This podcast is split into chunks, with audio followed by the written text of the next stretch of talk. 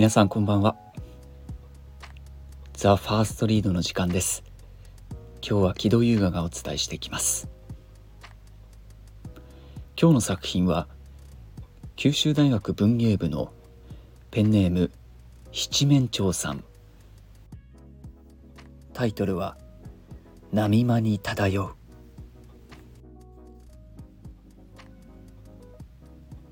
眠れない夜には海を思い浮かべる。幼い頃に家族で遊びに行った海を。空は青く高くすべての雲を吹き飛ばしたかのようにカーンと晴れている。真上の太陽は夏は自分のための季節だと言わんばかりに砂浜を焦がしていて長袖の水着越しにもじりじりと熱が伝わってくる。そんな太陽に照らされて海はキラキラと光っていた。波打ち際は砂の色を透かした淡いエメラルドブルー。海の色は沖へ向かうほどに深くなるほどに青が濃くなっていく。海の半ばには目を引くオレンジ色のブイが等間隔に連なって浮かんでいる。小さな白い船が海を横切るようにゆっくりと沖を進んでいた。よく晴れているからか水平線もはっきりと見えている。ザザン。ザザンという穏やかな波音が耳に心地よい。乾いた砂はさらさらと不安定で足を置いたそばからその形を変えてしまう。転ばないように一歩一歩ゆっくりと砂浜を踏みしめて歩く。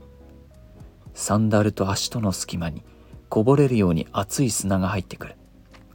注意するように足元に落とされた視線は小さな流木と紫色の貝殻を捉えた。ようやくたどり着いた波打ち際の砂は濡れて色が濃くなっている。サンダルの足跡がさっきよりもくっきりと地面につく。波を見る。レースのような白い泡をまとった。小さな波が寄せては返す。スーッと波が向かってくる。思ったよりも冷たいような。想像した通りのような。ひんやりした海水が私の両足を包む。スーッと向かってきた波は私の足首ほどの深さでふっと止まった。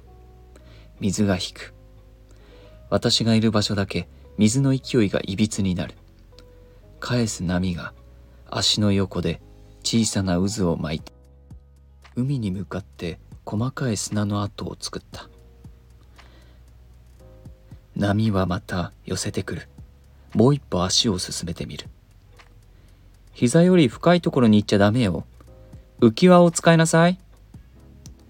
後ろから呼びかけられた。振り返ると母と弟がすぐそばに来ていた。父はちょっと遠くの浜でせっせとビーチテントを立てている。母の手を握ったままこわごわと波を見つめる弟に「大丈夫だよ」と声をかけた。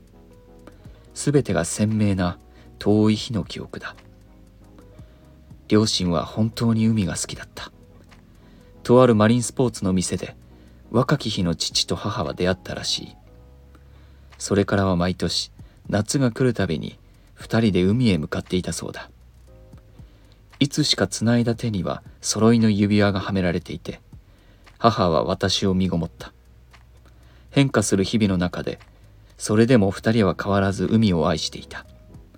体内の海で丸まって浮かんでいる我が子にいつか本当の海を見せる日を両親は心待ちにしていたらしい。夏が始まる少し前の雨の多い季節に私は生まれた。せっかちな母はまだ首も座っていない我が子を海に連れて行こうとして祖母に叱られたそうだ。初めて海に行った日を私は覚えていない。物心のつく前から海は私のそばにあった。子供用の浮き輪を身につけて幼い私は再び海へと向かう。チャプチャプと音を立てながらさっきよりも深く海に浸かる。傷一つないはずの膝小僧になぜかかすかに海水が染みた。思い切って水落ちあたりの深さまでザブザブと足を進める。あんなに強い太陽の力も皆そこになかなか届かないのか。足元の海水は想像以上に冷たかった。浮き輪にしっかりと腕を回したまま冷たい水を避けるように足を上げた。そのまま空を仰ぐ。いつの間にか流れてきた雲が程よく太陽を遮っていて眩しさを感じることなく空全体を見渡すことができた。空の青さは一面同じ色をしているわけじゃない。これは当時の私にとって大発見だった。地平線の近くの空の色は淡い淡い水色。視線を上げるほどに青はだんだん濃くなっていって自分のちょうど真上で一番深い色になる。宇宙との距離が違うからかな。幼い私は利口ぶってそう考えていた。地球は丸いから自分にとって宇宙に一番近いのは自分のちょうど真上。だから宇宙の真っ暗な空間が空を透かして見えているのかもしれない。海に浮かんだまま青空越しの宇宙に思いを馳せてみる。それとも光のせいだろうか。海へ向かう途中の車の中で父が教えてくれたことを思い出した。海が青いのは青い光だけを反射しているからだよ。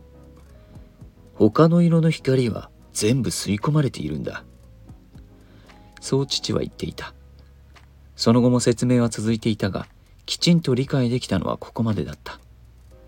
もしかしたらこの光の反射と関係があるのかもしれない。でも海の青と空の青はまるで正反対だ。空は遠いほど淡い色。海は近いほど淡い色。空は近いほど深い色。海は遠いほど深い色。首が疲れてきたので姿勢を元に戻した。いつの間にか足元の水温にも随分慣れてきた。近くの魚の影のようなものがよぎって私の興味は瞬く間にそちらに移った。あの頃は夏が来るたびに何度も何度も海へ行っていた。ある時は家族で。ある時は祖父母も連れて。ある時は友達の家族も一緒に。兄弟や友達と浅瀬で水をかけ合って協力して砂を掘って何時間だって遊べるような気がしていた。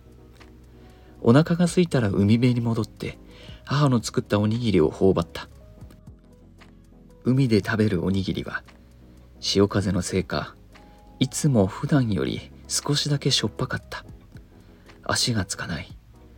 海の深い場所に行きたい時には両親にお願いして連れて行ってもらった。危険な場所に足を踏み入れた高揚感と何があっても助けてくれる存在がすぐそばにいる安心感。不思議な感覚に浸りながら大きな水中眼鏡で魚を探すのが好きだった。泳ぎ疲れたら浜辺に戻って貝殻やシーグラスを日が暮れるまで拾い集めていた。どんなに楽しい日々でも時は流れていく。子供だった私たちの背はだんだん伸びていって海の底に足がつく範囲も広がっていく。いつしか私たちは大人に頼らなくても泳げるようになっていた。あの頃一緒に海を見た人たちはみんなそれぞれ平等に年を重ねた。生活も人生もそれぞれのリズムを刻むようになった。もう何年も連絡を取っていない人ももう二度と会えない人も中にはいる。セーラー服を着るような年の頃には海に行くことはすっかりなくなっていた。住んでいた町はもともと海よりはむしろ山に近かった。海にまつわる思い出は全て幼い頃のもの。しかし今でもそれらは色あせることなく残っている。記憶の海の中では波間の泡のように砂浜の貝殻のように拾い集めたシーグラスのようにたくさんの思い出がキラキラと輝いている。眠れない夜には海を思い浮かべる。閉じたまぶたの裏に薄曇りの空と波を思い出す。足がつくかつかないか。そのくらいの深さで浮き輪に体を委ねる。遠く向こうから波が来てふっと体が浮かぶ。一瞬持ち上げられた体は波を乗り越え再びふわりと沈む。また次の波が来る。穏やかな思い出がまどろみの中に寄せては返す。体温が海と混ざり合って意識と記憶が曖昧に溶け合う。絶えることのない鼓動のように一定のリズムで波間に漂う。波が引くようにスーッと眠りに落ちる。皆さん本日もお疲れ様でした。今夜は海を思い浮かべながらぐっすりとお休みください。それではおやすみなさい。